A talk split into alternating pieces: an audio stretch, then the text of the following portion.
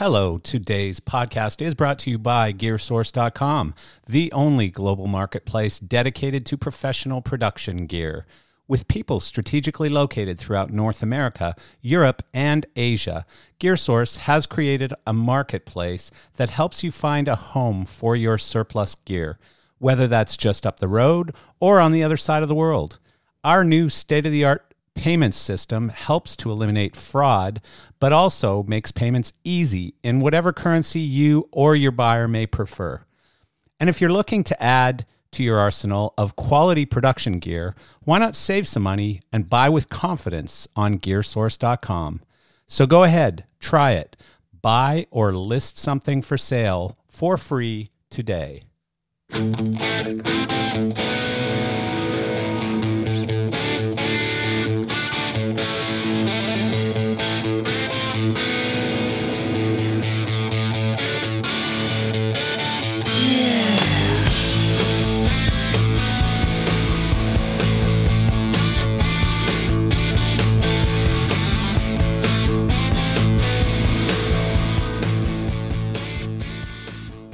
Yes, sir. Hello, and welcome to Geezers of Gear, episode number 129.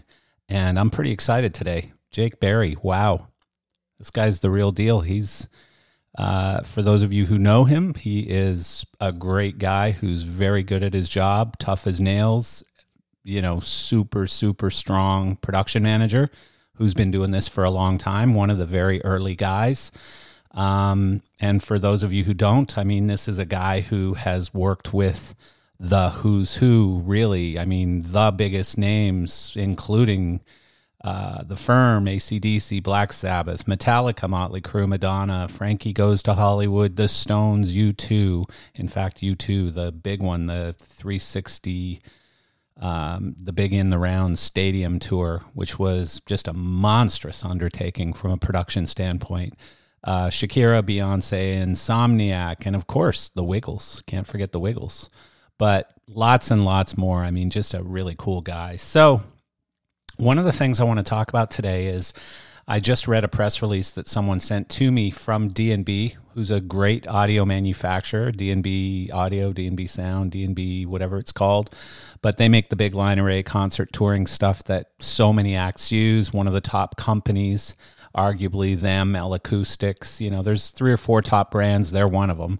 Um, great company out of Germany, and uh, my company does business with them and has for quite some time now.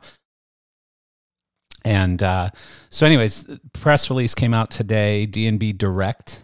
And so, you know, the CEO of the company talking about how they're launching a new website which markets and sells their product direct initially in uh, very few countries. I think it's Germany, Austria, and the UK, but um, planned to expand from there. And so, of course, they make light in the press release, as any company does and would, of the fact that they're selling direct. So it's more of a service. We want to provide a more valuable service. We want to speak more directly to our clients and be able to provide the information they need much more quickly. Um, it's all being billed as uh, greater efficiency. Uh, but you know the fact is they're selling direct. They're um, you know they are communicating directly with the client, with the end user, and selling to that end user direct. Now I'm making it sound like I'm against this. I'm not really against this, and and therefore now the people are going to jump on me and say that I'm, you know, against dealerships and and I want to abolish all dealerships because we deal in extremes now. Of course, we can't just be uh, in the center somewhere and say no. Dealerships, in some senses, are or in some cases are very good, and it's the exact solution to going to market. And then in other cases, dealerships are not the right solution for going to market. Uh, I happen to believe that car dealerships seem to work out quite well, even if they're factory owned car dealerships. You need a place where people can go and look and drive and shop and compare to other cars. Excuse me. And uh, so, you know, there there are really good case studies or case uses for for dealerships, and then there are situations where dealerships probably are not the most efficient or effective way to communicate with your customers and to get that product to the customers. But I've been saying this since probably near the beginning of COVID that I see dealerships kind of becoming less uh, coveted, let's call it. I think that more and more manufacturers are number one, they're going to be disappointed in the fact that their dealers so quickly turned their backs on them. But, you know, in in fairness to the dealers, if they have no end users buying product, then uh, you know they they can't serve the manufacturer very well. It's not really their fault; it's the market's fault.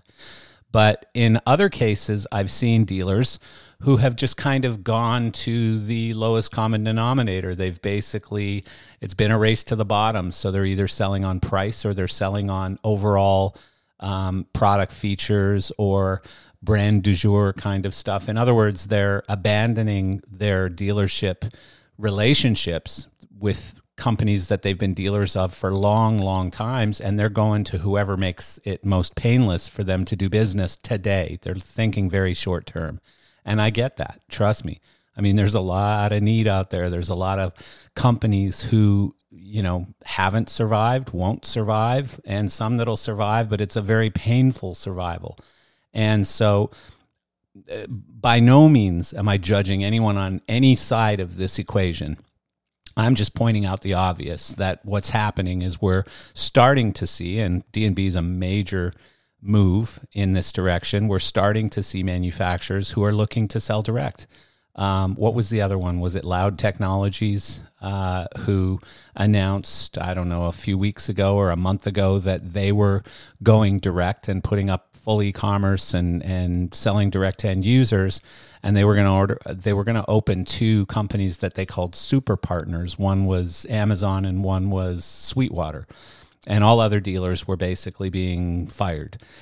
And, you know, again, I get it. Uh, but on the dealer side, and by the way, I'm one of those unique, weird people who's been on all sides of this equation. I've been on the dealer side, I've been on the manufacturer side, I've been on the sort of middleman side, I've been in every position. I've been on the end user side, and uh, so I've been I've played every role in this game, and I understand all of them quite well.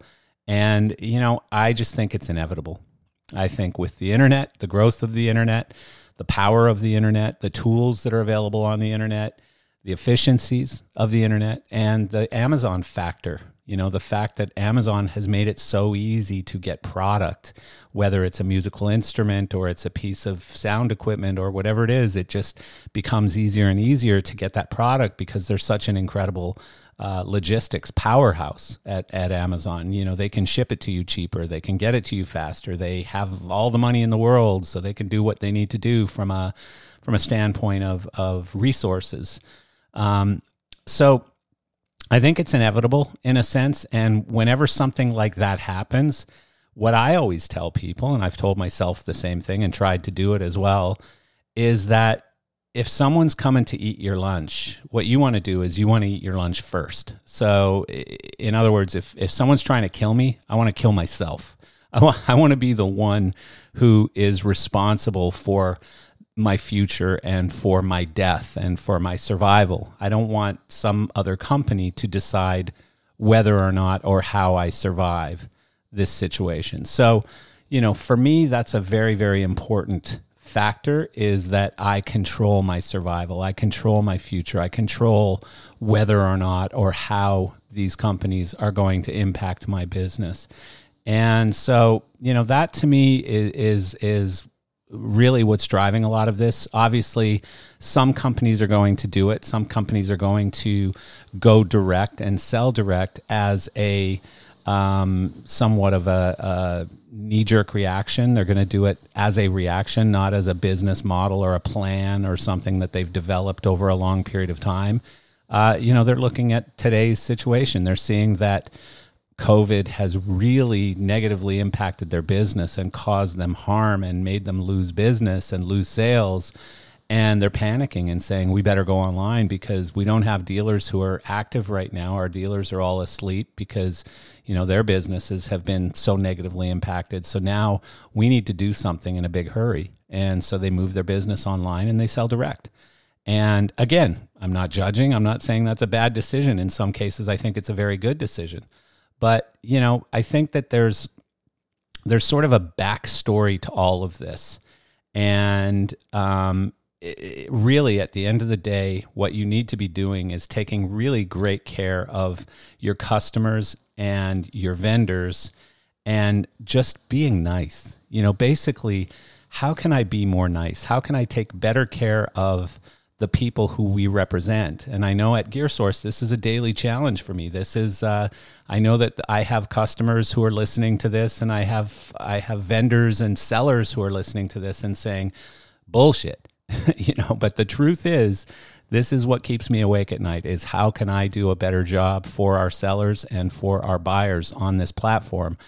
Not how can I make more money. Uh, you know, to me money is always basically a byproduct of hard work and doing the right thing and being nice and being kind and and trying to add more value pro- provide more value to your client base whether you know you're a musician or you're a retailer or you're a hairdresser if you do a better job and you provide a better service and you deliver more value to that customer chances are not only uh, are they going to reward you with tips and, and higher paychecks or whatever it is, but they're going to reward you with their business. They're going to be loyal. They're going to keep giving you their business. That's the ultimate reward is, you know, given all the choices and options I've got out there, I, I choose to do business with you.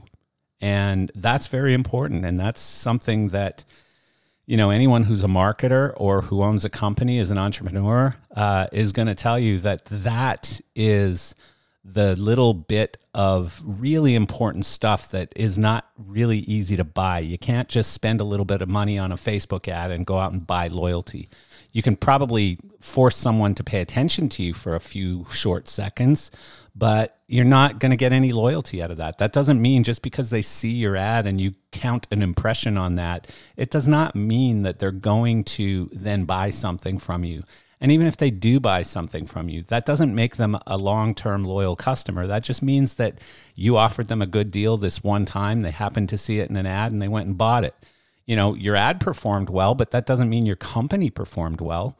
So if your company performs well and you do the things that you're supposed to do and you add a lot of value and you care about that customer relationship and the vendor relationship, I believe not only are you going to survive, but you're going to thrive. And I think this year, especially 2021, you know, to me, 2020 was sort of the year of survival. And I know a lot of companies are in survival mode today and they're listening to this going, what the hell is he talking about? It's no longer survival you know, I know there's a lot of companies, I talk to them every day, who are in more pain today than they were, uh, you know, mid last year, end of last year. Today, they're sort of really coming down to the wire where they expected PPP or they expected the restart act to come through or they expected something good to happen or concerts to return or something to happen and nothing has happened. And some of those companies, you know, I spoke with one just a few days ago who's a company that I've looked up to for 20 years and thought, wow, these guys are such a well run company, well managed, well funded, well capitalized, just a really great company. And, um, you know, they're on the ropes right now, that company. And uh, again, it's a company I've looked up to for a very long time. This isn't just someone I met like last year or two years ago, it's someone who I've known for for 20 years and have done business with for 20 years or 20 years plus, I should say. And again, I always thought of the owner and management of this company to be sort of top of the industry. Like these are as good as it gets. And right now they're struggling bad. I mean, if something doesn't happen soon, their bank is probably going to bury them. And so there's a lot of companies like that. But 2021 to me is a year when you have a massive opportunity. And hopefully, most of the people listening to this made a lot of changes, not only to your personal life and your personal way of doing things and your personal habits and stuff. Hopefully, you're on a better diet now. Hopefully, you have a better exercise routine now. You have a better relationship with your significant other. Um, but also, hopefully, you've looked at your business or your opportunities or your job and found ways to improve on that and found ways to reinvent yourself and to you know remember my immortal words day 91 which really could have been day 391 it didn't matter the idea was if this is x number of days that we're going to be in this thing this covid pandemic thing um, what does the next day look like? The day after is probably what I should have called it instead of day 91. The day after. What's the day after this look like? And I actually just listened to a uh, or watched a YouTube video with Dave Grohl talking about the new album and you know what that first show walking up the steps backstage and the house lights go down and the band gets introduced what's that going to feel like? And and he said something like you know that's a recurring dream that I've had every week for about 40 weeks now. And you know that's that's our industry. Everybody just really wants to get back behind that console or behind the stage or behind the drum kit or whatever it is that you do. You want to get back to doing that because that's what you're passionate about. That's what you've you know spent the last 10 20 50 years doing and you want to do it again and and I understand that but the idea about 2020 was just improving the skill set and you know adding tools to your toolbox so that the day after is is a better day than what it was going to be on its own. You're you're basically altering the course. You're changing uh, you're changing what that might look like, and you're changing the outcome in doing so. You know, by by adding tools and by changing your attitude towards things, and by changing, you know, the value that you're going to deliver to people or to your customers or your employees or your employer. By changing that, you are changing your outcome.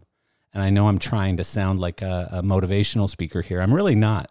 But it's amazing how many people I talk to every day and you know all they want to talk about is that series on Netflix or um, you know sports or the weather or whatever like you know for me this has been probably one of the most frustrating but most exciting times in my entire career this last i'd say seven, eight months has been one of the most exciting. I've learned more. I've changed more, not only as as a business person, but as a company. I've changed more. I've I've evolved in the last seven or eight months uh, completely, both personally and professionally. And so I guarantee you, the next day for me, the day after, is going to look completely different than whatever that day is would have looked prior to my making these changes and prior to COVID, prior to being stuck in a pandemic. And so I hope that you've looked at it the same way. And, you know, I think 2021, as I said, I think it's going to be the year where we're not in survival mode as much anymore. We're now sort of peeking out, the sky's turning a little bit blue and I think what's going to happen is customers and, and vendors and partners in the industry are going to be looking around to see where the value is. And if you're not adding value beyond what you did prior to COVID, I believe you might find yourself on the outside. You might find yourself in the dark when everybody else is in the light. And so, you know, that's what you need to be doing is is not thinking about how can I make more money this year than I did last year or more than I did in 2019 or just recover my business to the same revenue I used to be at. How can I evolve and be better? How can I, you know, what can I do? What are the changes that I can keep making and what are my habits that I can change that will add more value to my employees, my employer, my customers, my vendors, whoever it is whoever you're providing value to. It might be just your girlfriend or boyfriend or wife or whatever.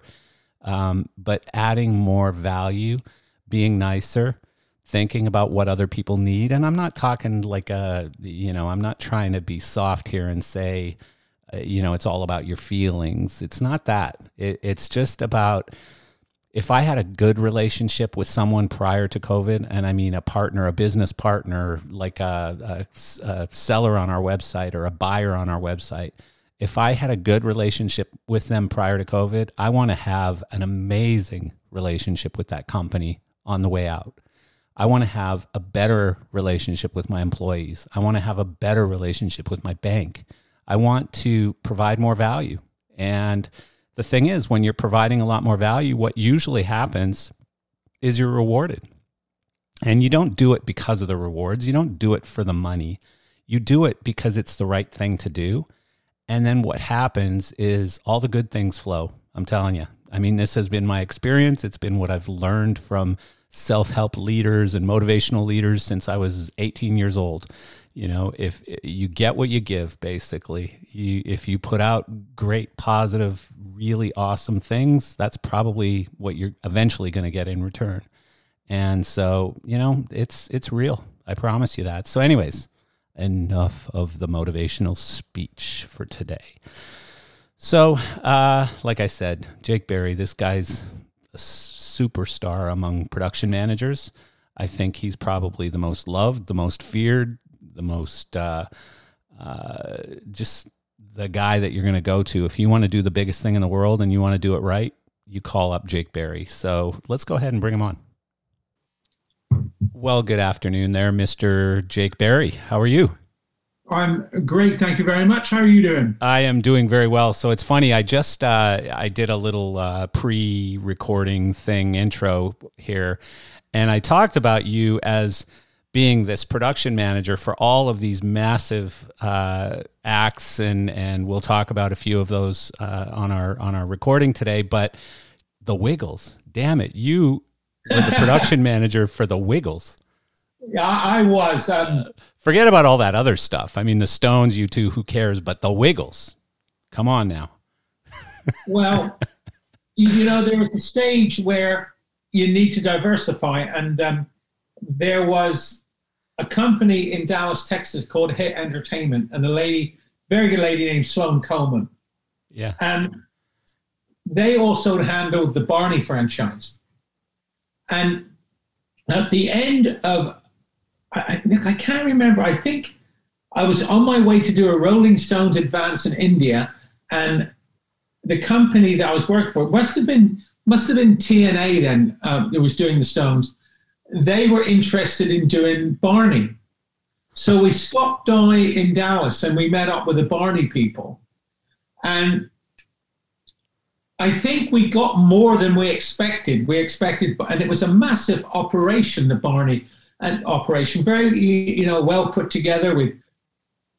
Um, and I am leading into the Wiggles. Yeah. And uh, so we got there, and I think they didn't weren't, weren't very interested. And the gentleman who ran the company was a fantastic human being by the name of Dick Leach. Mm-hmm.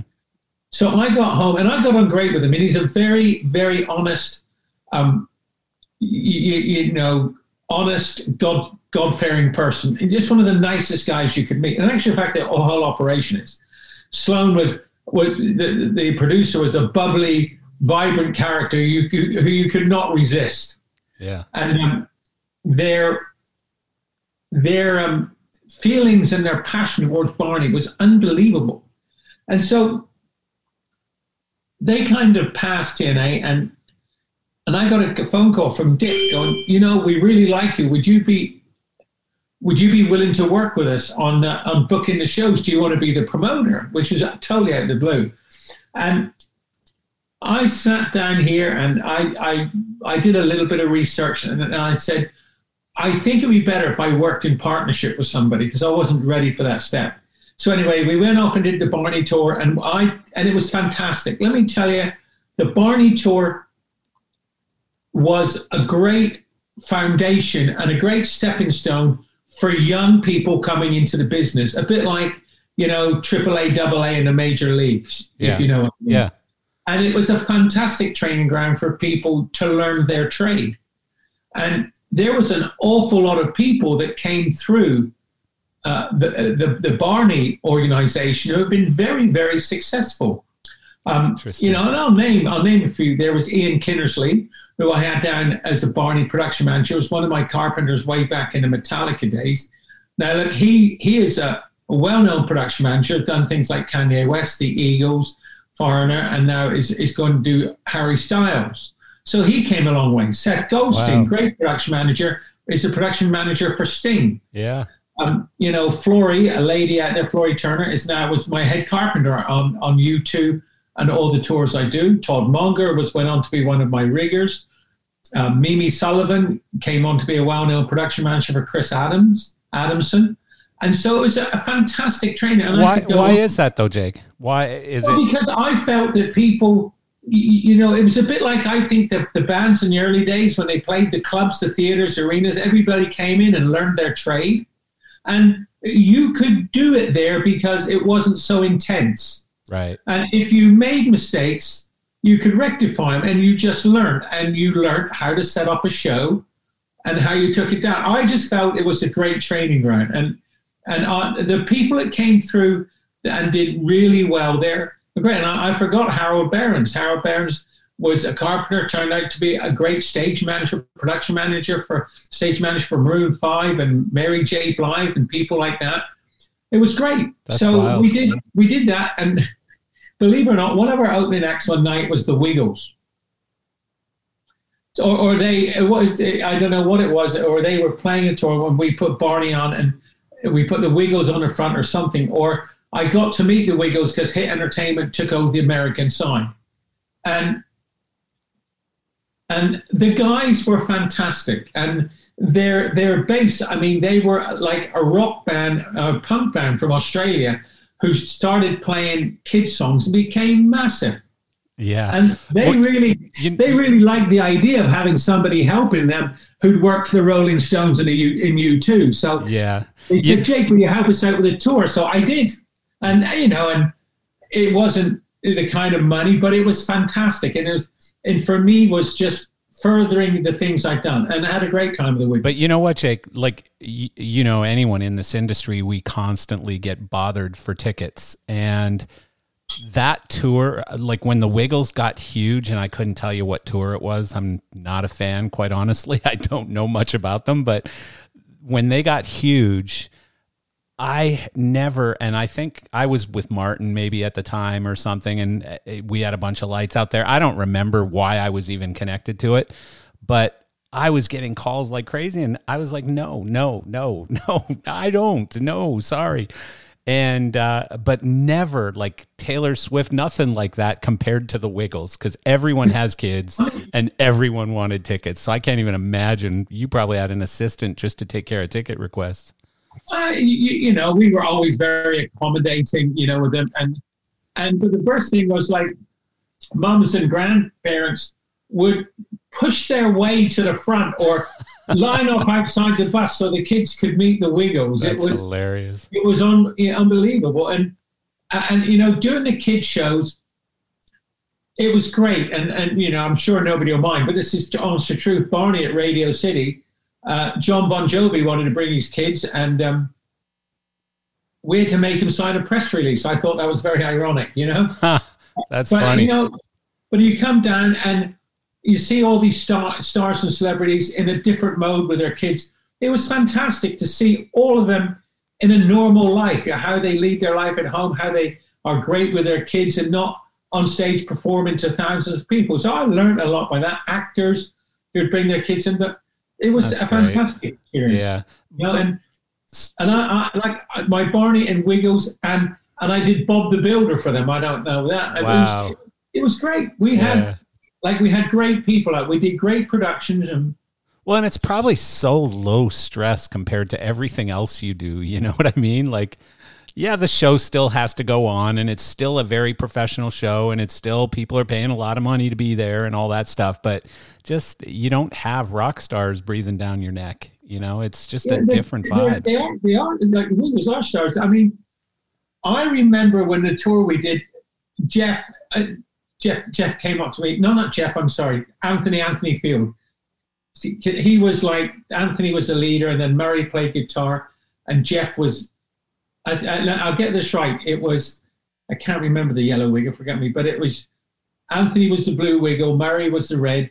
Jeff was the purple, and um, oh, Greg was yellow. So they came to me, how are we going to start the show, Jake? We want to do like Welcome to the City. So, and we were in New Orleans rehearsing. I got, I got a great idea. And I go, what is it? I said, let's go out and we'll get a go- couple of golf carts. And we, we were taking video on the road, and I got the video director and the camera guy. And we had, you know, the Wiggles car, what do they call it? Oh, I can't remember. And so they, they got in, in, in the Wiggle mobile and, and they drove and we were in the front with a golf cart with a camera and we were filming them arriving at a venue, and we filmed them, and we came up and we put a ramp at the back of the stage, and we drove the car up the ramp. Yeah. And in it, we would block it where we would go to the marquee. We send the film guy in the marquee where it would send the name of the arena, and we'd put that in the video. And the Wiggles would come up on, on film on screens at the back of their car. I mean, this is rock star opening. Yeah, and then, that's and cool. The music, and the music would play, and the car would drive in from the side of the stage. I mean, but we did that in an afternoon and had so much fun. The guys nearly fell out the, the car. We oh, we were laughing That's all the way. It was amazing. Yeah. But- I didn't know, like you mentioned, they were a punk band. I didn't know that. Like, I, But don't know if again, I didn't know were- much I don't know if it's a punk band, but they were a bunch of rockers. Huh. I mean, Murray Murray is a great guitar player. Yeah. Murray is like Murray would sit down at a sound check and play ACDC songs. Uh, that's and, so you know, funny. It's such good fun that you know sometimes you know we would play tricks on them. You know, I, they had this song where you put a horse outfit on, you come on the stage, and and they were so much fun that one day I dressed up in a horse outfit, come on stage, and it, and and Anthony looked around and just cracked up laughing, and they couldn't stop laughing because I was I was dancing on stage. It was hilarious. I you know it was fantastic. That's so cool. That's funny. And I just want to say I owe a lot of that to Sloan Coleman, a lovely lady, vibrant producer who lives in Dallas. I think out of the business of selling real estate. That's But- cool. Great person. That's cool. And the late Dick Leach, Dick Leach, great guy. So I don't want to spend much time talking about this, but you know, there's this thing, this this COVID thing, this pandemic that we're all kind of surviving through right now. And so for you, when when was your last gig when this all started? Do you I'm sure you remember well, what in, it was. in actual fact, my last um, a gig, a festival was in Mexico, uh, EDC, um, in February February of last year. But it wasn't my last gig. I actually uh, work for a company called the Riot Games, Yep. and that's esport, and they are the producers of League of Legends. Oh, know if you've okay. heard of it. Yes, of course. and I got hired as a consultant to go and work for them at the League of Legends World Finals in Shanghai, China in October. Oh, that's cool. It was very, very cool.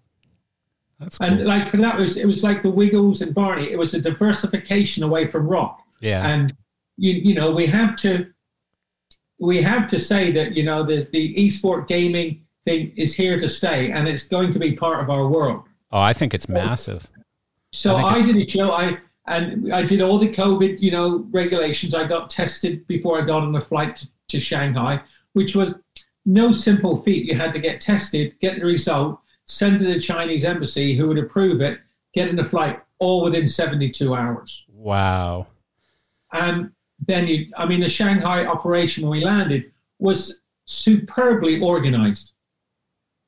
And you know, you, you go in, you get you ask the questions, you get another test, you're put in a in a in a pen, you're given a QR code, which is all your information where you are, and it's also your health thing.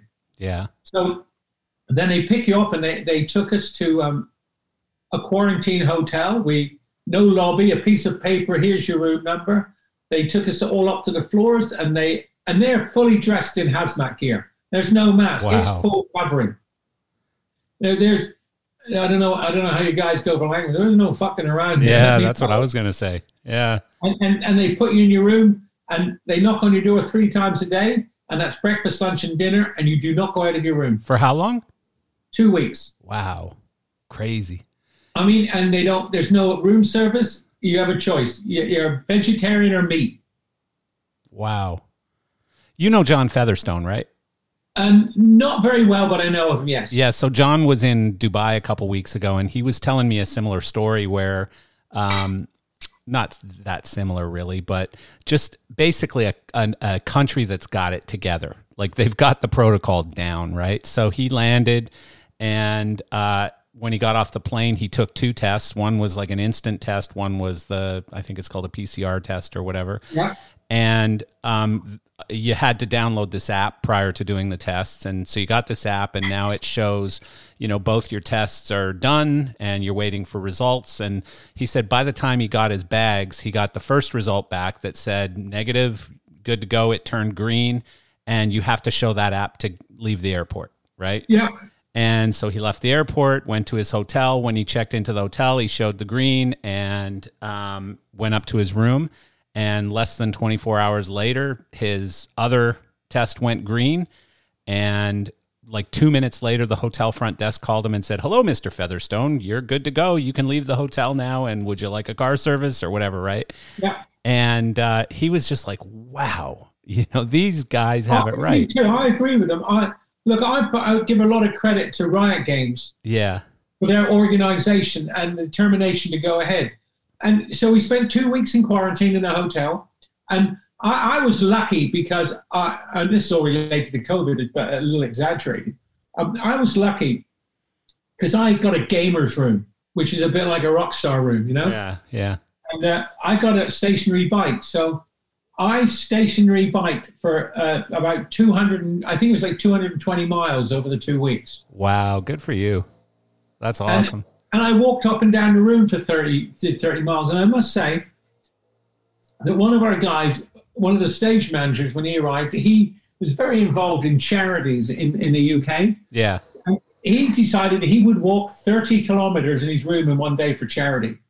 And, you know, and, and we, the Riot Games are very much into the apps, the WhatsApp, the, the signals, whatever, to send message and, and grouping, which was all new to me. Yeah.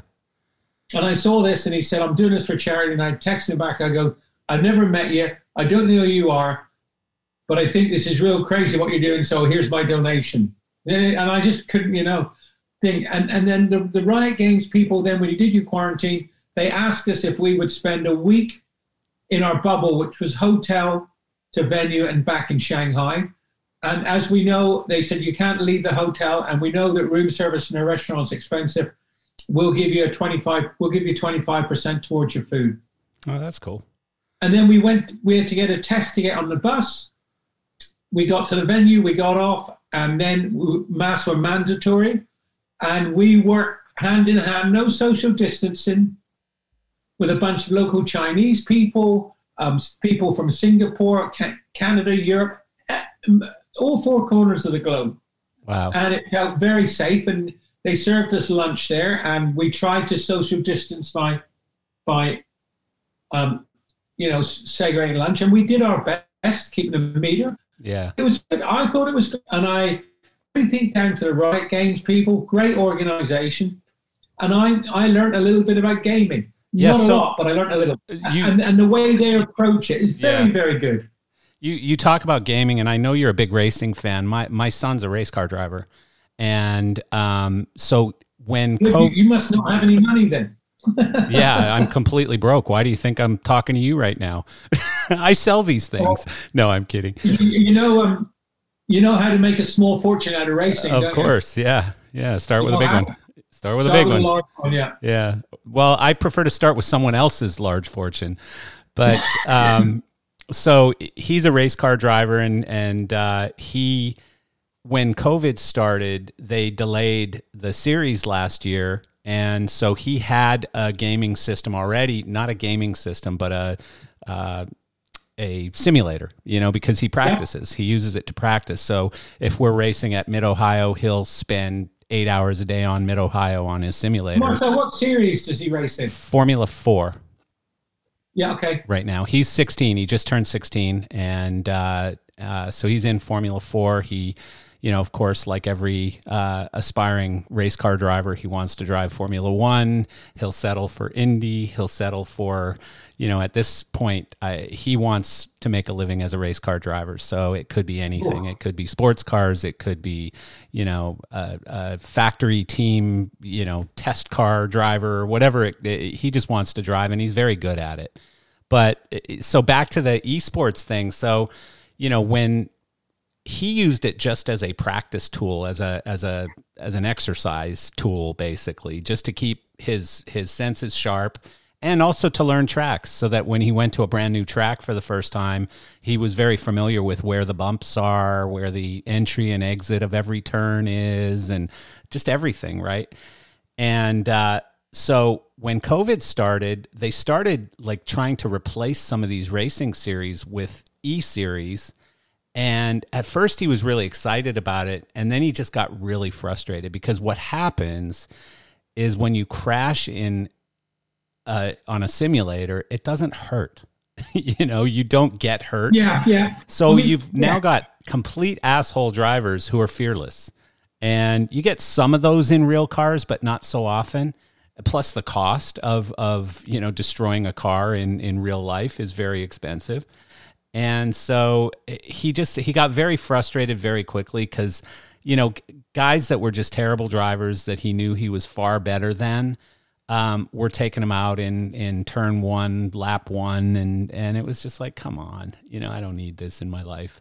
So he just went yeah. back to practicing, and now for fun, every once in a while, he jumps on iRacing and goes and races against his buddies. He's always doing these uh, these drifting tracks or or uh, yeah. rally tracks and stuff now because it's just so out of control, and it it really does help teach you car control. Yeah. Um, yeah, electric racing is good, but you know, like they say, the right it, it was right League of, League of Legends is in all intents for people like it's a video game. Yeah.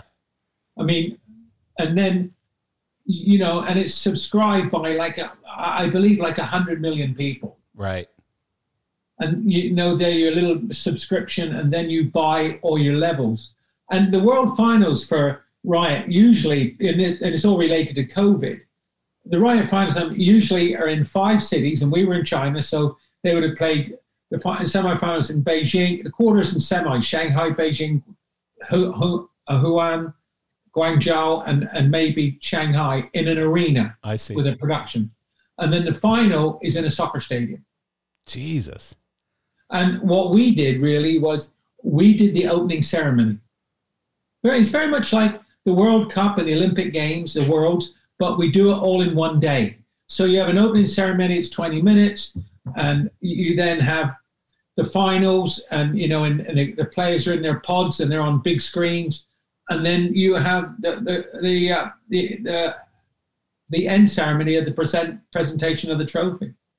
That's very very good, well organized. I mean, I have nothing nothing but good things to say about the people at Riot Games, and absolutely nothing bad. It was fantastic, great experience. Right. That's anyway. Wild. So that was my last gig. Yeah. Um, COVID has been nothing short of a disaster for our industry. Yes, it certainly um, has. Um, you know, both in not working and, and financial and, and as companies and individuals. Hundred percent. Yeah. 100%. For, for me, on a personal level, and I know and this may sound bad. When I finished U2 in, in 2019, I was shattered. I was burnt out. I was tired and I really didn't want to see a plane or a bus. I mean, we weren't on buses.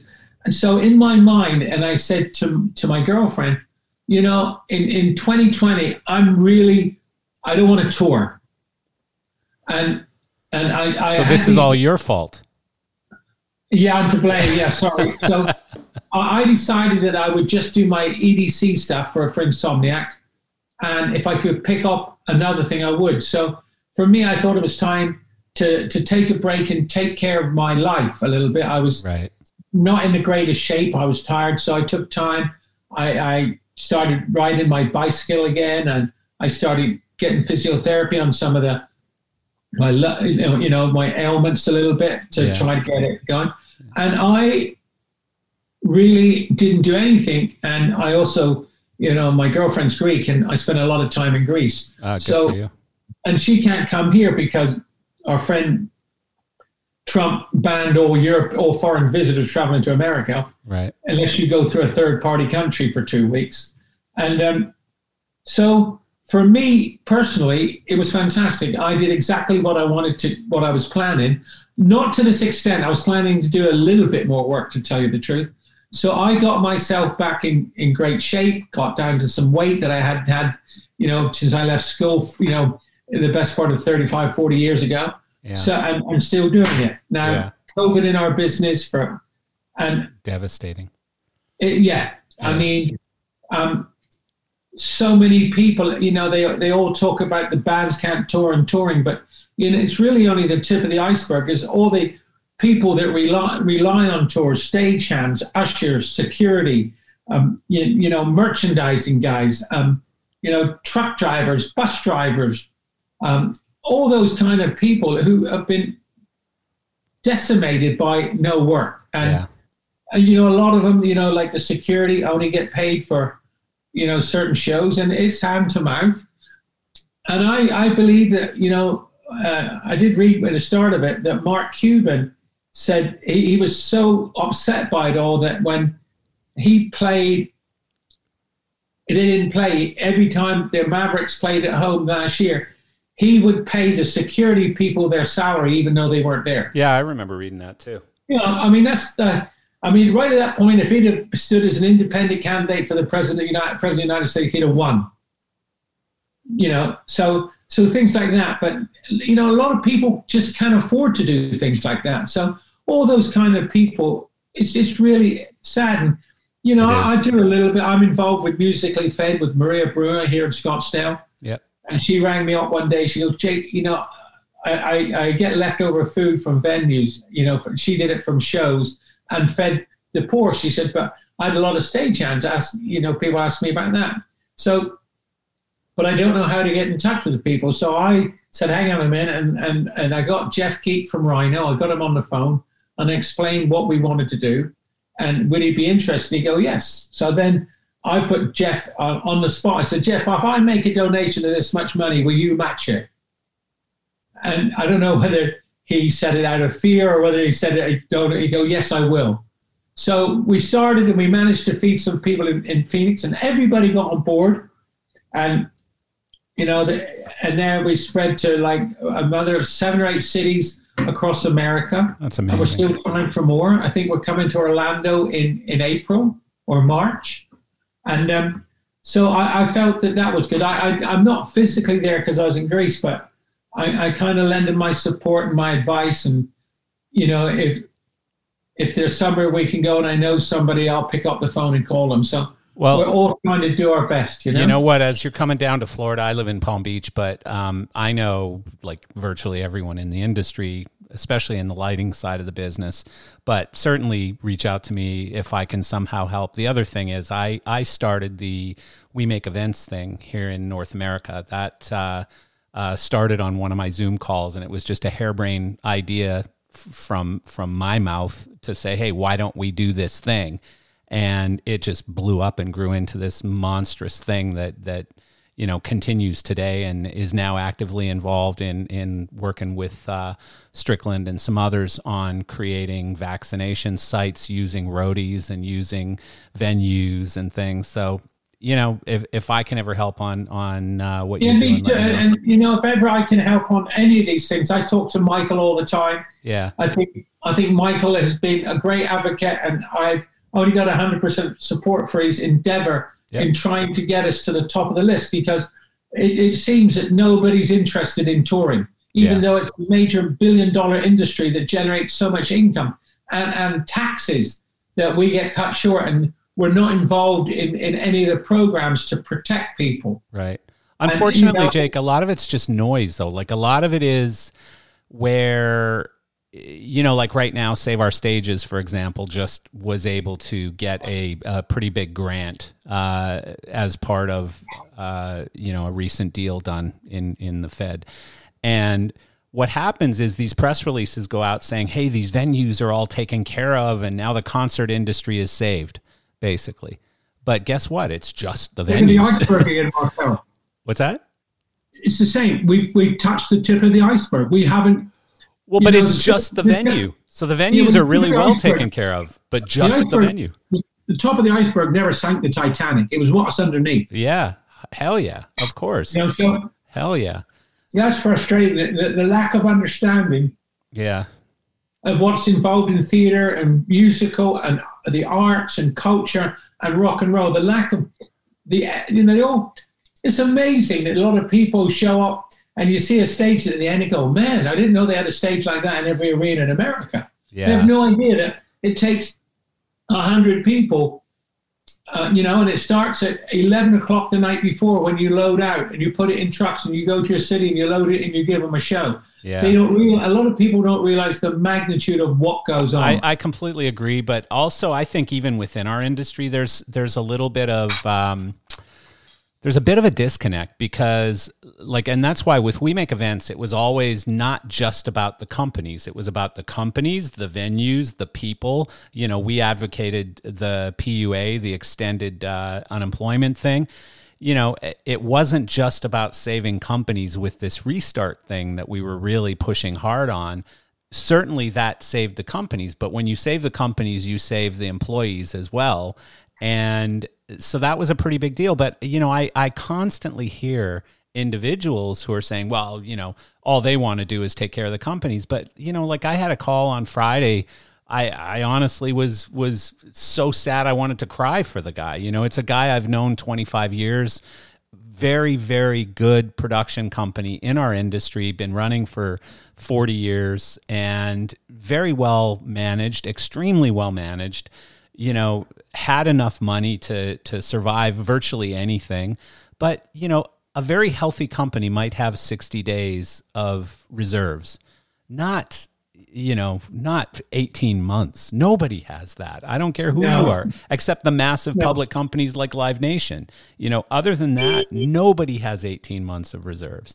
And so this guy's about to to go under. I mean, he's losing his and he's now in his late 60s and he's losing the company that he's built for 40 plus years and he's losing his his nest egg his livelihood everything is going down with this yeah. thing unless he can somehow magically save it and there's just not a lot of angles to save it.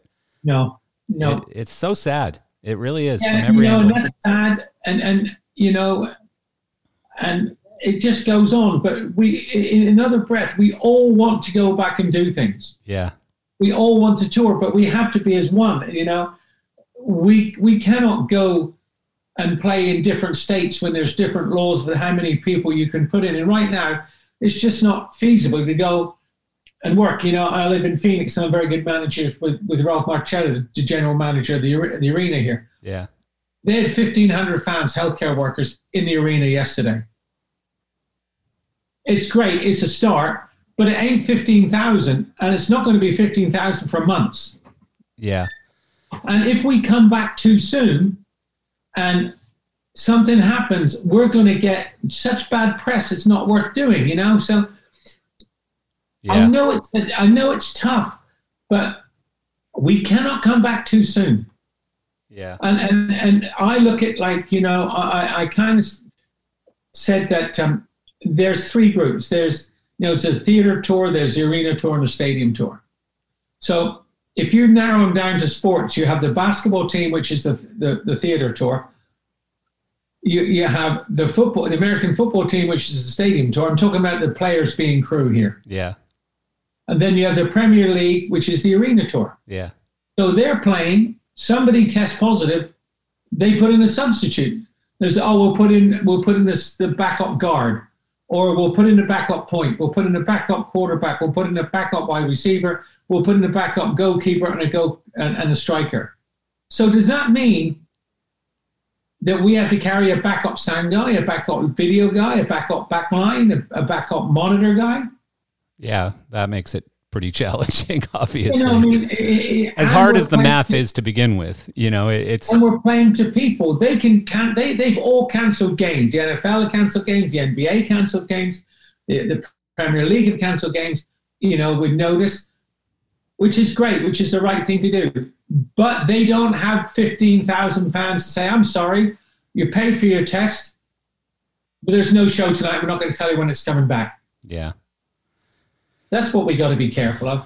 There, there's just no, you know, the part of, I mean, a big part of all of the trouble that we're all facing, regardless of what side of politics you're on, is politics. You know, it, it's just, it's this sides thing and you know like i saw i saw a picture uh, and it's become a meme already from the super bowl of um of tom brady walking into the stadium with other players and other players were wearing masks. Tom wasn't wearing a mask. He's just been tested like twice already that day, and he's walking into the stadium without a mask. And people are going nuts and and saying, "How dare he not wear a mask?" And you know, these guys are tested hundreds and hundreds of times throughout the season, and they're the safest little group of people to be together right now. It's as they're exposed to other people when it becomes a problem, right?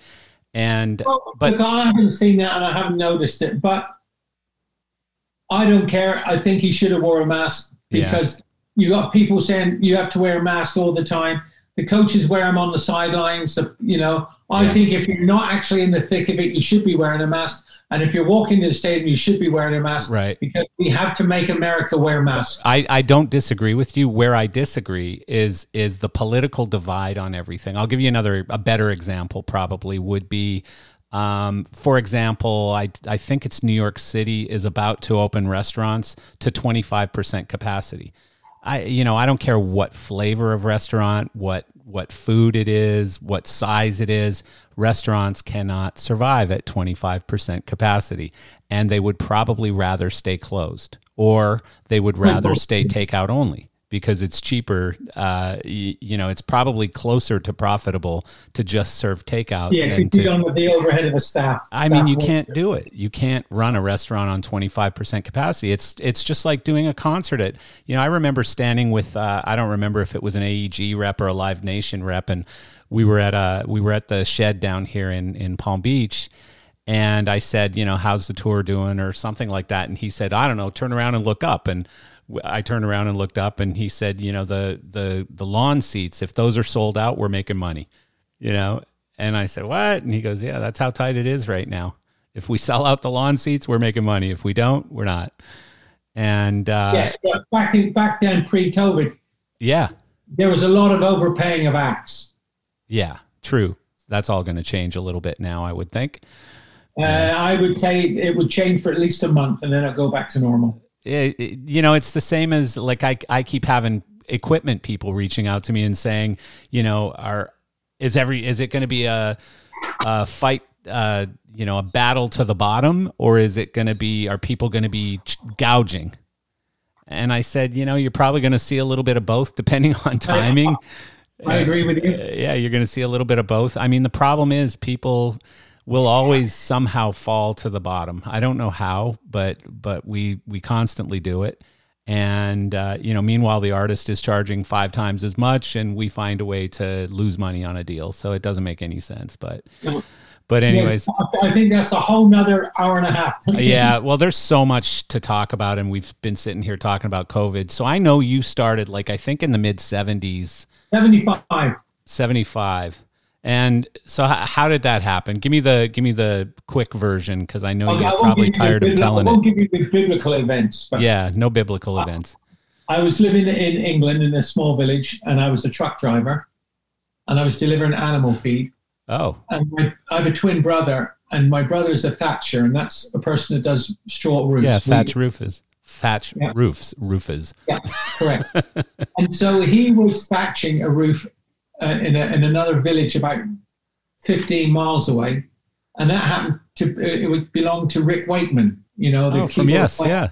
For Yes. Cool. And um, I used to get up at five o'clock in the morning and finish my round early in the morning. And then, like all true English people, would, would go to the pub for lunch. Of course. And that's how you lived in, in, in the small village I came from. You worked, you went to the pub, you went shopping in the shop, and you went to church on Sundays. Yeah. Very, very, very, you know, and your seat in the pub was the same seat every night. That's awesome. And so my mother said, Your brother's caught up and he's forgot something. Can you take it down to this house? So I said, Okay. So I, sacrifice, I sacrificed my two pints or more in the pub. Yeah. And took off this piece of stuff that my brother needs. I think it's a bit of equipment or something. I get down there and give it to him. And Rick was there. And uh, I gave it to him, and my brother introduced me to Rick. And uh, did you Rick know said, who he oh, was? Oh yeah, we knew who Rick yeah, was. Yeah, yes, was already big. Because because if you go back to the early days, it, it really didn't start then. My brother thatched a roof for a guy called Dave Cousins, who was a member, who was a leader of the Strawbs, and still yeah. playing. And through the Strawbs, I met Dave, and through the Strawbs, my brother met Rick, because my brother thatched Dave's house and that's how I got. You know, it was my brother that got me in. Interesting. And so Rick said, "I'm going down the pub. Your brother's working. Do you want to come and have a pint with me?" I go, Yeah, "I am on my way." So I went down with Rick with the pub, and back, you know, the shut, pub shuts at two. And the landlord decided that he wasn't had nothing to do that afternoon. And he comes out and there's Rick and I and a couple of people in the pub and he locks the door, which is called a lock in. It means if the cops come, they can't get in the doors locked and you can run out the back. so so we, we drank all day, got absolutely hammered. And, uh, you know, then I didn't make it to work the next day and I didn't get on with the guys work. I got fired. And then Rick was doing this myths and legends of King Arthur and Knights of the Round Table in Wembley on ice in Wembley Arena. And he said to my brother, myself, do you want to come up and give me give us a hand? And we go, doing what? And he goes, well, you know, just helping pushing boxes and things like that. And I'll, I'll get you guys, I'll get you guys a room. You can share it and come to work. So we did, and we we helped out. You know, Rick's crew were very nice to us because, boy, we were green. I mean, we were straight off the banana boat, you know. Yeah. And, uh, but wasn't wasn't everybody at that point? No, they were touring people. They toured. Yeah. I mean, they toured. They did shows. I mean, I played drums in a local band, so I had a bit of idea. I, I knew what a flight case was. Just. Yeah. And anyway, at the end of it, Rick goes. He goes, "Hey, I'm. You know, your brother's married and you're not, or he's he's seeing a girl and serious. Hey, uh, do you want to come and work for me? And do you want to go to America?" And I said, "No, thank you." And I said, "I said yes, I would love to." and that's how it started. So you know, I toured America with Rick Wakeman, and then the bug caught me, and that's what I wanted to be. Huh. I wanted to be in a business, and I worked for Rick for four years, and you know, I owe Rick Wakeman everything. And there's a great story. You know, Rick's been up and down. He's made money. He's lost money. He's been married. He's been divorced, and he's still the same guy. You know, you, do you know what I mean? He's still the guy. And there's two meetings I've had with Rick uh, that I remember I went to see him at Chastain Park in Atlanta when the Stones were playing the stadium. And um, I remember pulling up and the runner got lost and I could hear and you and I playing in the background, you yeah. know, the yes song, you yeah, know, and yeah. I, I, was going, please find me the door. I, I, I got us, I'm missing this. And so I got there and I went to the side of the stage and it, they took a break and they walked off. And as they walked off, I go, hello, Wakey, how are you? And he walked right by me. And then he come back, he goes, I saw your fucking mother two weeks ago. and, and um, or um, two months ago, we started talking and it was great. And then again, I saw him at Wembley Arena uh, with another re- one of the rescue, rescue, you know, and I went back to see him and he was talking to somebody. And I said, Oh, I'll come back. And he goes, No, no, no, come in. It was the head of some record company. And he goes, he said, Jake, I want you to meet this guy. He's the head of the record company. And he said to the guy, record, this is Jake. I gave him his first job in rock and roll. The guy go, yes. He goes, Rick goes, and now he earns more money than I do. That's funny. Yeah. That so, so, and then through Rick, you know, I met a lot of people. And my friend Ian Jeffries was working for Rick. And then he turned out and come to be the tour manager of a little known rock and roll band called ACDC. Oh, there you go. So, and um, and we all drank in the same pub. You know, you could staff an entire road crew from the Warrington pub in Maida Vale. And it's amazing how pubs play uh, have played a big part in my life, but they have. Yeah. I mean, I'm an alcoholic. Um, but um, and he he said, ACDC are looking for a production manager. I go, oh, I've only I've never done it. He said, I told him you were the stage manager for Yes, and you got experience. And I go, oh, what were you for Yes? I did. I did keyboards. Oh, and that's it. You weren't a stage manager at all. No, I was oh. the assistant keyboard guy, but I was the production manager, as you look at it now, for the support act Donovan. Oh, I worked okay. Donovan. Okay. Love Donovan. Love Don. Great guy. So I was like his guy. Uh, I was his lead. So in theory, I was. But we were on a Yes tour, so we did as we were told. But I, I guess I was looking after it. So we went and and, and and Peter Mensch was the manager of ACDC then. Uh, you know, Peter, yeah, of course. Peter great man, great guy, Peter. Yeah. And I guess some we lied pretty good, and ACDC offered me the job, and they said, "We'll, we'll test you. You'll come to um, uh, San Francisco. Our first show is the Bill Graham Auditorium there, and we're going to bring in the legendary Joe Baptista, who was a production manager for Aerosmith and a lot of bands, because it was all a Leber and ACDC were Leber and Krebs, and so was Aerosmith. So Joe came in. Joe, you know, remember we did everything by phone. Joe came in and he showed me his advance sheets. He go, you know, so and he, uh, he watched. I watched him load in and everything like that, and see how things going and get some idea. And you know he introduced me to people because everybody knew Joe. And he gave me his thing. He said, "Listen, I'm going to advance the show." So you advance the show, and the first thing you, you had the promoter rep, and you had his office number, and if you were lucky, you had the home number, right? Yeah. Then a list of questions like, you know, is the lo- what's the loading like? Is there loading docks? Which back then, if you got a loading dock a week or a loading dock a fortnight, it was like you sang five bars of the Hallelujah chorus, you know. and uh, um, and he did it. Wrote it down. You know, house lights are they halogen or mercury? You know, what size is the floor? How many dressing rooms? You know, is it union, non-union? All them questions that you ask and things like that. And then he went through his. He wrote. You write everything down. Then he went through his crew calls, and I listened in. And he goes, "Right." Said, "The next one you're going to do, and I'm going to listen." And and I'm I'm shaking a little bit. I must admit. Yeah. And, um, so I did it, and um, it went well. He goes, you know what? Um, you can do this. And so, and this, I've always told a story, and and and Joe always carried. You know, you'd made it in those days if you had a, a gold or a silver Halliburton briefcase. Yeah. You know, so Joe had a Halliburton briefcase, and I, I never knew what was in it. He was always shut. And when he said, "Okay, you can do it, and you get a trial, and we'll see how it goes," he opened up and he had a bottle of Johnnie Walker in there. As you do. And so, so Joe taught me everything. He let me go, and, and I was I was determined to do it. And we were all learning. ACDC had just released Highway to Hell, so they were coming up through. Yeah. You know, we had a lot of good guys, and we worked as a team. So we all learned a lot on that tour, and that's where I learned my chops as a production manager. That's and, wild. And ACDC, I was a production manager, stage manager, and a head of security. Jesus. And so I did Highway to Hell, and it was fantastic. You know, we had a great time. And, you know, we did three acts, and, and the acts would have been um, I know most of the bill was uh, Molly Hatchet and Mother's Finest. And uh, we did it, and we had two trucks and two buses. And uh, we just we did the tour, and as Highway to Hell, and their popularity became even greater. And we did a couple of, you know, festivals where we were second on the bill and things like that. Uh, and then that that's where it started. So um, Peter Mensch then you know became my second mentor, or Joe Baptista and Peter, and Peter had faith in me. And I must admit, I worked really, really hard. And um, so I, I didn't want to go back. I I did not want to go back and sit on the same bar stool in a pub in the UK. I wanted to make a career of this. So I, I thought, you know, if I keep working hard, I'll I'll, I'll make a living, and and that was that, that was my seems to have worked out. So yeah, ACDC Highway to Hell that was with Bon Scott still, right? Yeah, yeah, and uh, so were you still with them when when we lost Bon Scott?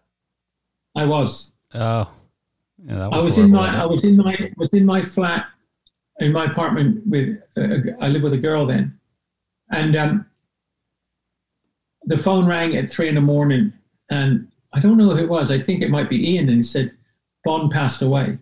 They Bon's dead," and unbelievable. You know, it's like it, it disbelief. So, um,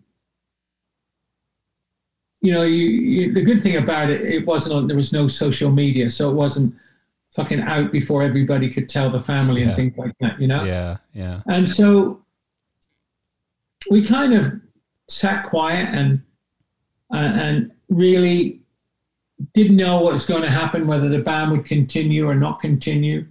And um, they made a decision that they, you know, they would carry on. They took a couple of weeks off and went back to um, uh, Australia to to to bury Bon, you know. Yeah. And then Ian Jeffries and I did what I consider the worst job I've ever had in rock and roll. Is we had to go down and pack up all of Bon's stuff and pack up the apartment Oh and no. send it all back to his family. Ugh. That Great guy, Bon. Great, great guy. Yeah. You know, Bon was Bon. He was, you know, he liked to drink, he liked to party, he loved to sing, but not one of the nicest guys you ever met. As were all the guys in ACDC. Yeah. Yeah. Well, and remarkably, I've heard the same thing about Brian Johnson that he's just an incredible guy. Yeah, he is. Yeah. I mean, look, you know, Brian came along, and uh, we were doing we were doing auditions down in um, a studio in Victoria, and and he'll tell a story like he didn't know whether he wanted to come and do it. He was, you know, living with his mom. He was had nothing. He Geordie were going, you know, they were playing odd gigs, but nothing. And I, I believe the only reason he went to the audition because he had to come down to to London to do um, a, uh, a, a commercial for Hoover vacuum cleaners. And I yeah. think if you yeah. if you listen on YouTube, Brian Johnson, it's, it's a Yeah. It's a beautiful mover or something like that. I think. Yeah, yeah, I've heard that story from him too, and it's funny as hell because he he just was like, ah, might as well go check out this audition thing. You know, it was like nothing, right? Yeah, And I I think he was in. A lot of people call him, and and um, so he came along, and the band are waiting upstairs, and he's playing pool downstairs with uh, one of the. I think it was either Barry Taylor, the drum tech, or Keith Evans, and he thought they were the band. so he, he said, "When when are going to do the audition?" And we go, oh, "Guys are waiting for you upstairs." So he went up, and he he did a great job. And um, it, they said, "Well, we, you know," and they liked him, and he left, and they called him back in, and um, he did another audition, and then I then it, we all adjourned to a pub, and we are sitting in a pub, and this is how I remember. it. Look, it could be a little wrong, but the basics are correct. Um, and either Mal turned to Angus and goes, "You tell him or shall I?" And uh, you tell him, and they just looked around and said, "Brian, do you want to be the singer for ACDC?" And he goes, "Yes," and that was it. There was no fucking hoo ha. And and then he left and he goes, I need some money from gas. So I lent him I lent, I lent him a tenner to get some That's gas. so funny. and and Brian came in and it could not have been a better fit. It could not have been it was tough on Brian because Bon was Bon was family to everybody. It was Yeah. you know it, it, I- I'd imagine like you, you lost your dad and then your mother remarries and become your stepdad. It's it's very hard to to replace the the original Yeah, you know. And for Brian, he he did everything, and the yeah, band wanted. He you know he got a new lease of life. He sang. I mean, we used to play six in a row. Jesus. I mean, ACDC were they they were a working band, and he, you know, and he he fitted in well, and um, Well, it And- seems, and seems did- to have worked out yeah, we did because that was what like we did the 1980 or something, right? We did the first show with Brian Johnson in, in I believe, and it was in Belgium in a little city called Namur. Because they didn't want to go out and a lot of public there. You know, they wanted to try.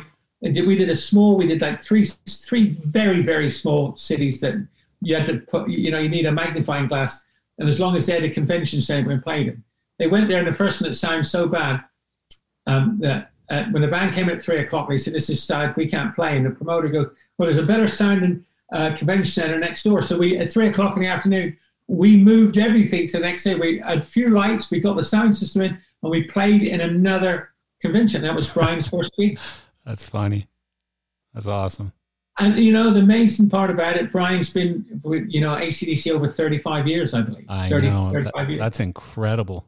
That's and incredible. Bon was with him for nine years. well, and you know what's funny? I, And I'm, Brian's always the new guy. I don't know if you've heard the uh, the new album, but it sounds like a friggin' ACDC album. You know, they've got obviously a, a, uh recipe, and the new album could have been recorded in 1992. It sounds the same. Well, you know, that's the great thing about him, you know. yeah, they don't remember- overcomplicate things. That's for sure. If, I'm not correctly, that after Highway to Hell, the record label said, you know, this is not the music moving forward. You need to change, otherwise we might have to drop you. Yeah, And and Malcolm goes, right, drop us because we're not changing. yeah, We're ACDC. yeah. Good for You know, him. and then they so they go, okay, you know, like there's another album here, so they they go and prove the point by releasing Black Back in Black. yeah, which was massive, Oh, massive. Yeah, that's that's a game changing album. I, you know, they went to Paris and I used to go, I, I took all the equipment into Paris and I went to Paris a little bit and organized a bit of the studios and, and, and went there and, and, you know, was to go for a couple of nights and a couple, you know, stay and play and, and you know, with Mutt and everybody looking, you know, they wrote some, so they wrote some classic, they always wrote classic songs, but they all came together in an album and, you know, nobody wanted them to have a black album that will never sell. And the, the, the guys are great. They they don't change for anybody. They do what they believe in. Yeah. And they believe in rock and roll. And like you say, all the albums, it's very much the same formula. It's, you know, an intro, the verse, a chorus, a lead guitar solo, and the out. Yeah. and you know, you can listen to every ACDC If it ain't album. broke, don't fix it, right? No, you can listen to every ACDC album, and everybody goes, "Oh, they all sound the same," but everybody's got them. Yeah, exactly. Yeah, You which know? which one are you missing? Yeah, Yeah. none. That's funny. So I mean, don't forget, Back in Black. After the success of Back in Black, they re-released Dirty Deeds and uh, another one, and I, I, um, ACDC had three albums in the top ten. yeah, But what you have to remember uh, is Back in Black never made number one in America. really? Yeah, and I think you study, you'll find the album that kept them off the top was Foreigner Four. I did not know that. That's surprising to me. Well, it just yeah, it's like the wall and, and all that. It just kept selling through. That's interesting. Yeah. That's crazy. So, um, I actually uh, somebody told me a funny story, and and uh, I'm sure you remember. So the Monsters of Rock show in Moscow. Um, something about Russian Air Force fighters. And you must have talked to Cosmo then.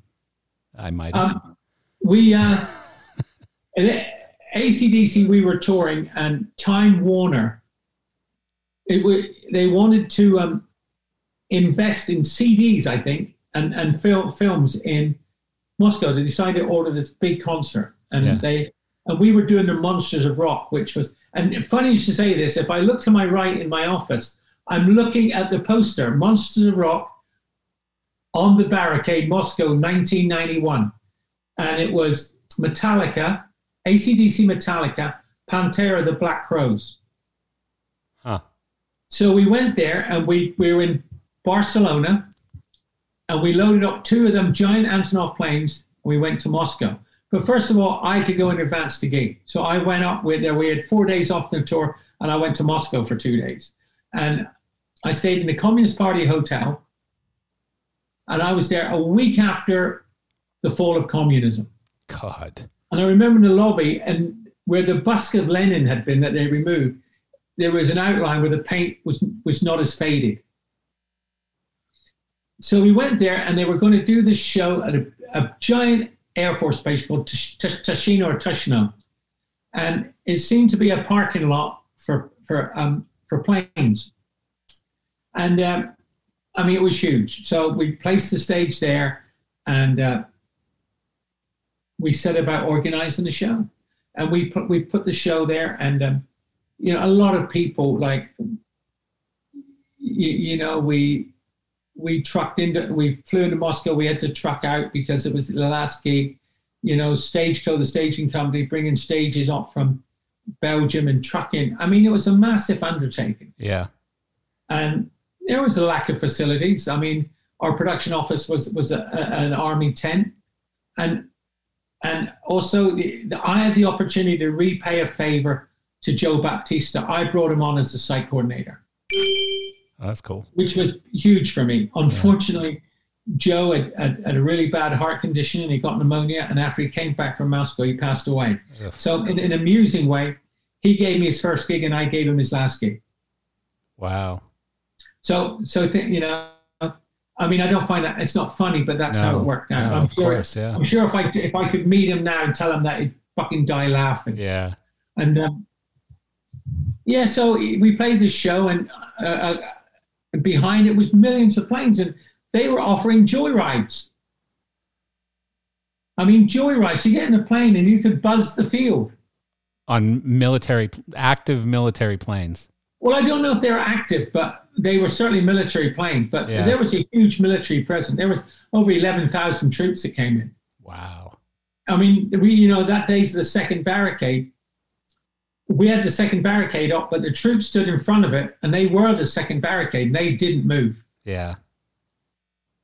You know, and you, you, you can guess how many people showed up. It was something like eight hundred thousand or something like Yeah. that. Nobody really knows. Insane. Yeah. But there was a lot of people, and um, we were one of our planes were late, so we were working hard to get it, and we were trying to put the last of the spotlights up as six o'clock in the morning loomed, and that's they lit fires on the hill. When the fires went, the kids ran to the stage, and uh, we just got out in time, and they just they were after the plywood, but we got it up, and it was a very dark, gloomy day. And I said to my guy there, "Man, it's going to rain." He goes, "It won't rain." I go, "It looks like rain to me." He goes, "It won't rain for nine hours." Very specific, huh? Yep. And he goes, Why? Because we made it so. We made it so it won't rain. And you can do, you can put chemicals in the cloud to stop it from raining. And it did not rain for the show. What? But after nine hours, imagine you have a cup full of water and you just tipped it upside down straight away. That eh, the rain came down and it was the worst I'd ever seen in my life, and still to this day. And it was the only day when I said, okay, guys, we got to stop work. And we were cold and wet and six of our stagehands showed up on six, and then we begged for stagehand. We got military, had no idea when it stopped raining. Customs wanted to inspect every piece. But in the load-in, we got some people from the circus to come and help because they wanted money. And so we had six people in the circus, great workers. Let me tell you, great workers. So they came to work for us about three mornings, and they used to come in and and somebody goes, "Oh, show them a trick." So they used to do some tricks for us, like they would you know, three on the bottom, then two, then one, and stand, make the human pyramid before we started work. It was great fun. And then one of them, through a translator company, goes, Are you the leader? And I go, Yeah. I said, Stand over there. He stand over, he said, and he put a cigarette in my mouth. I go, Okay. He said, Then don't move. And he stood there and he took a whip out and he fucking whipped the cigarette out of my oh, mouth. Jesus. I mean, uh, that, that, great. guy. we used to give them cigarettes and we had a great time. Yeah. And I won't go, but there's one story there which was um, pertaining, and you'll understand this being a lighting guy. Yeah. We decided if we stayed at a hotel called Rosseria, which had like 4,000 rooms, and if you went in a long entrance, you could spend the whole night trying to find your room. Yeah. So, uh, and we were working late. So back in those days, you had a scaffolding wind wall to stop the wind going through, to put your backdrop up and things like that and help support the roof. Right. And in it, Remember the old grey Vari-Lite lids? Of course. Well, all the Vari-Lite lids we had were turned around, and there was people sleeping in them. What? And, yes, so because we decided not to go back to the hotel, and so the crew slept in them. And, and Angus had guitar problems the night before, or the two days before, and he wanted to sort out his guitar. And he said, "Jake, when I can come in?" I said, "The only time I got for you is seven o'clock in the morning. If you can make it down, because the day's packed." He goes, "I'll be there." And he came down, he started playing, and somebody in the back hall said, Shut that fucking row off. And he turned off. He said, Jake, I better stop. oh my God. Yeah. That's crazy. That had yeah. to be just the nuttiest gig ever. Well, it was nutty after the band's finished, you know? Um, yeah. Because it was raining and we were trying to load out. And uh, the late, great John Campion from Showpower was there. And John came up, he wanted to do the gig and he had generators. You know, we had the main generators for the stage, and we brought like five or six smaller ones on skids that we placed behind delay towers in front of house. And then, you know, after the rain, it was like uh, it was like a mud bath. So he gave somebody in the Russian army a hundred dollars, and they gave him this this this track near the vehicle, you know, with wheels on the front and tracks on the back. Yeah and he fucking towed his generators in the mud. You'd never seen anybody happy and smiling and laughing so much as him in his tank track pulling generators out. That's you know? funny. That is yeah. awesome. Uh, so great, great gig, great gig. Yes, and the plane story is true. That's funny. Um, I, you know, I mean, you have a million stories, and we only have a few minutes, but uh, you know, all of these shows, I have to assume that like the biggest, the hardest, the most challenging had to be the big U2 360 thing, right? Well, for me, probably the hardest tour I mean, I did was my first outdoor stadium show, which was Monsters of Rock. Yeah. You, you know, and I'd never done a stadium tour, and that was in the 80s. And, you know, and that was ACDC and Metallica. It was a great show. Yeah. Great show. Van Halen, I think, as well. And so I learned a lot on that. And, you know, through my you know, and, and made a lot of friends and acquaintances that would stay with me for the rest of my business. Now, Hedwig de Meyer at Stageco, Mark Gutierrez at Trans Am, or you know, just to name a few. But yes, we built up, and then and then it all leads off. Then you know, Michael Cohl called me out and asked me about the Rolling Stones, which you know, Voodoo Lounge, which Yeah. I took on, and that was really, you know, the first. That was a challenge because we were playing stadiums, and it was a big show at that time. Um, you know, of course, designed by the, the late Mark Fisher, the late great Mark Fisher. Yeah. And um, so I think I learned a lot on that. And then, you know, we built in and, and I did a lot of shows. And for me, that was a big turning point in a career. And, and once again, you know, somebody else comes in who helps me is Michael Cohl from, you know, I don't know where Michael is, he owns a company, but like he invented the 360, the packaging, and a little bit of the expensive tickets. And he bought the Stones off of Bill Graham. Hmm. And um, so I did that was good, and then that led into a lot of other tours. And then we were doing Vertigo from U2, and we at the last gig we were doing in Hawaii, and it was the last gig, and we're thinking about going home. It'd been a great tour, and band are coming for sound checks, and, and Bono comes up, and I'm standing there talking to Mark. I think Mark came out for the last show, and he walks up, just the two guys I want. He goes, I want to play in a round. Can I do it? And I looked up, I said, Boss, you can do anything you like. He goes, Great. And this is the thing, I thought, this is great. We're going to we're going to have a show in the round. Nice That and means intimate. It can't be big, it has to be small. This is going Yeah. to be easy. It's going to be a great tour. And then Mark starts designing. Oh, and boy. really, the band did not want to be in the round because they're like a lot of bands. They must have a downstage edge. So it was it wasn't in the round. It was a third in the round. So there's more people in front than there was at the back, but you still sold 360. Yeah. And then Mark came up with this amazing design. And I know it was 60 because he said to me, Jake, how wide is a football field? I go, about 68 meters, Mark. Okay. So he designed the towers with a weight loading so they wouldn't actually fit on a playing surface of field. Okay. It was messy. Jesus. And his idea, and his, and when you hear it, you go, "What a crazy idea!" He goes, "If I build a, a structure that's so big, I will make the stadium look small. Then the band will feel it's more intimate, because that was the direction." Sounds crazy, right? That's good logic, though. Ish. Not good logic in the end. but Yeah. Fantastic logic. It's exactly what it did. Yeah. Yeah. I mean, it was obviously incredible. Oh, I mean, you know, we, I went to stage to the sim engineering these towers to put it up, and I'm standing inside of a tower. Oh, they were It- that big, huh? There were that. I mean, three of them went on a truck or something stupid like that, you know, Yeah.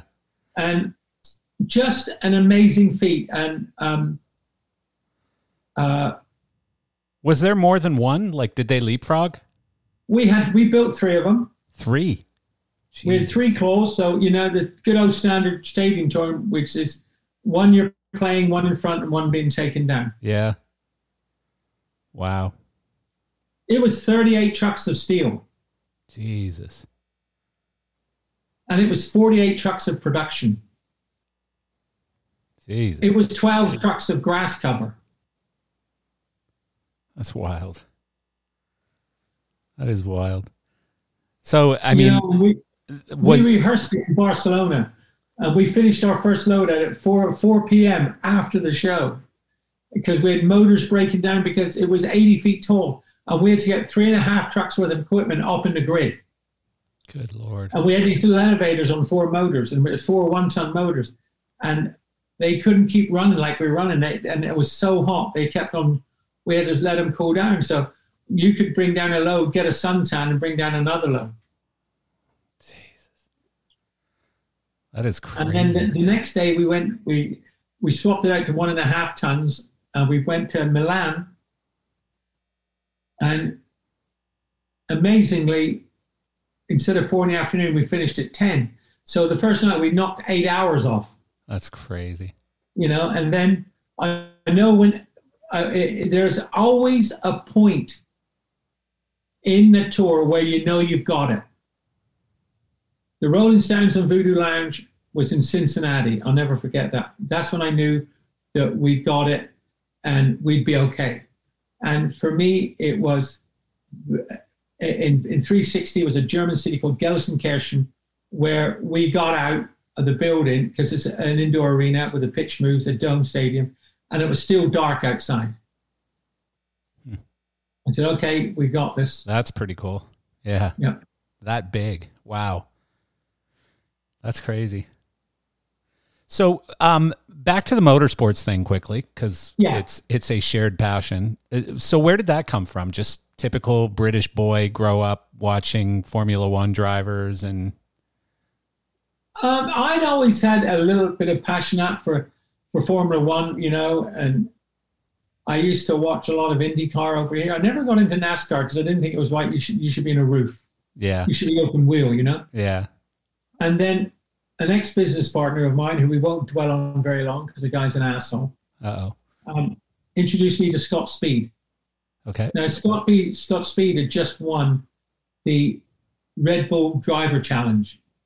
So, and they needed money. And he said to me, Why don't you, it's Jake Berry Productions or whatever it's called then, he said, if you invest some money, then you can save some money on taxes which really is so like if I invest X amount, I would yeah. say 50% of that. So I did that and I bought into it with Scott. I didn't I, I, thought Scott was a good guy. Yeah. So I bought in and became a 12% owner of Scott Speeding. I did not know that. You know yeah. what's so funny? I mean, I know Scott really well. I know his brother really well, and his father, Alex. Mike, his father, Mike Speed. Too, so yeah. my son raced for uh, Speed Concepts Racing through a couple of years of his karting career and was highly successful. Won loads of races uh, with Mike Speed and Mike you know, Speed. Mike Speed could build a go kart faster than anybody else. Us, I mean, still to this day, his team does very well, and and uh, I'm very close friends with with Mike Speed and have nothing but respect for him. And well, I mean, uh, I haven't seen Mike for a long time, but you yeah. know, we. We, we you know Mike Speed is is what you should look at if you want to sponsor your son racing. Yeah. Mike Speed sacrificed everything to get Scott where he was. Yeah. Double mortgage the house in financial trouble. So yeah. that is the, the dedication of a family getting their son to the top, yeah. but also also a dedication of what it can do financially. Yeah. yeah. So I have enough respect for Mike Speed. I haven't seen him for a long time. Yeah. Um, I haven't seen Scott in a couple of years, but we touch base every now and then. Scott and got have, hurt. I don't know if you knew that, but Scott got hurt in uh, 2019. Yeah, very badly about a yeah, year ago, right? Yeah, his back. Yeah, in a rally car or GRC. Global Cross. Yeah. yeah, yeah. Well, yeah. So, so I, I, I became a little partner of Scott Speed Inc. So that's cool. And then he went to England to race for Trevor Carlin, actually. Yeah. I think in Formula Three, and then we found he had colitis, and he was like the typical American. I'm going to live in America and race in England, which does not work, by the way. Okay. Yeah. Michael Andretti will prove that when he tried to didn't want to live to America, live yeah. America. Yeah. And um, so it, and, and Red Bull had a lot of faith in Scott, um, Dr. Marko, and uh, and Dietrich. They, they had a lot of Marko had a lot of faith in Scott, and so after the disastrous season, we thought was over. But he said, "Come back. I'm going to put you down in the juniors." So he went, put him in Formula Renault, which is yep. probably AAA, if you want to compare it. Yeah, yeah, same. And, and I said, "Okay, you cannot, you cannot live in America." So as, as, as what I did is I helped him out. We got an apartment in Fuschl in Austria, which is next to the Red Bull racing thing, and Scott lived there. And we did Formula Renault, and he was hugely successful. Yeah. And That's... then he, he won the he won the European Championship and the German Championship. And also, I, I looked after another driver called Colin Fleming, who's, who's now very successful at Salesforce. And Colin came third in the um, and the championship. And then Scott met and moved through, and he went into GP two, and yes. he raced GP two, which is Grand, which is yeah. uh, which is GP two now, and he he raced for well, I think was the people that handle handled the best. Uh, oh, come on, now now I've said that. I'll come back to the name, but the, Jacko was the guy, and um, we did Formula Two, and he finished third in the championship. Yeah, and Heikki Kovalainen won the championship. Nico Rosberg was second and Scott was third. Hmm. So it was a good year. Yeah, very good year. Yeah, no, Scott's a good dude, and and uh, again, you know, Mike Speed, nothing but nothing but uh, appreciation for Mike. Mike taught my son a lot. We we actually left Mike, and um, we were even more successful uh, after that. But it wasn't because of Mike; it was just because my son finally came into his own, and we went on and won Supernats and won virtually every race Well, in good.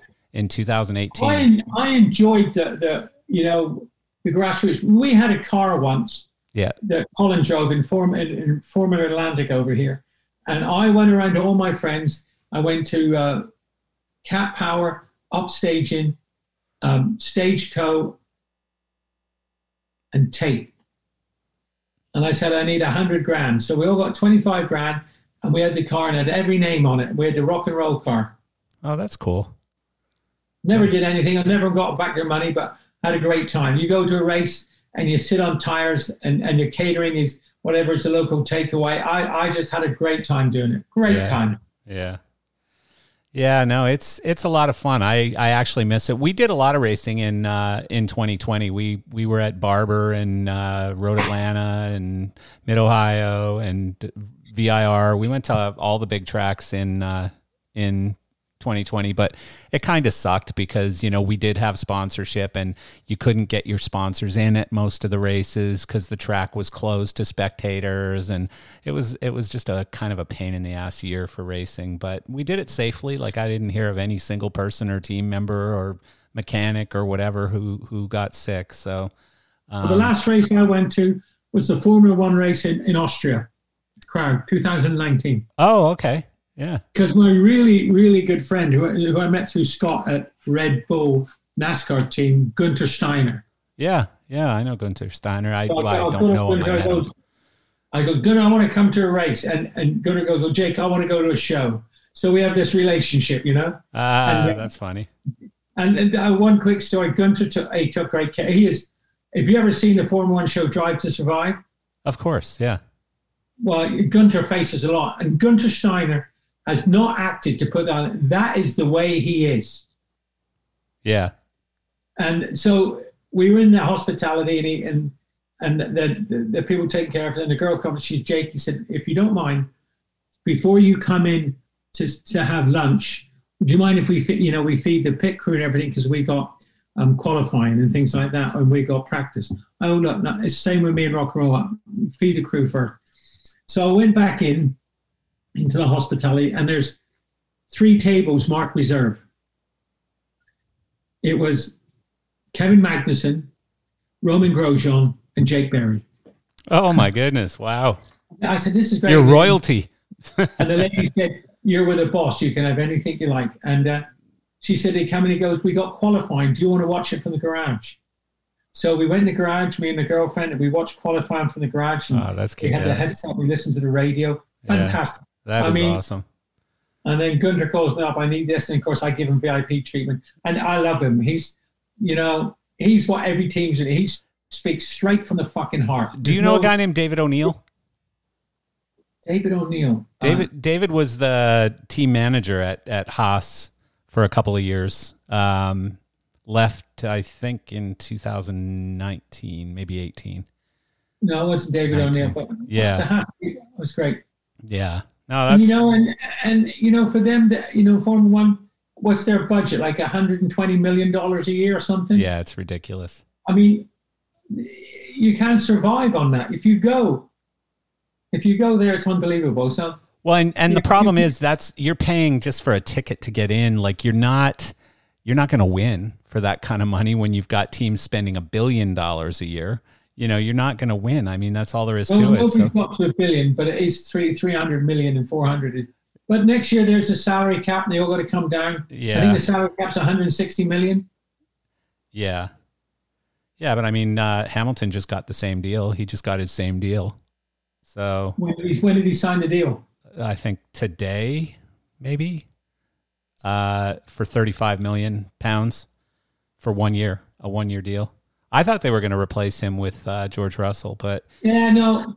Look, so we know Stroll. You may not like Luke. You know, it's it, Lewis Hamilton, Tom Brady. You may not like him, but you have to fucking respect them. Oh, of course. I'm of a great course. fan of Valtteri Bottas. I think he's a great driver, and everybody goes, "Oh, he's underachieved." So you have a number one and a number two in a team, and the same of the three teams. So in theory, you should have Lewis Hamilton, Max Verstappen, and it would have been um, either Charles Leclerc and Sebastian Vettel and Ferrari. That should be one, two, three. Fourth should be should be the number two drivers. Bottas and Leclerc and everything should be the number two drivers. Yeah. He finished second in the World Championship. Yeah.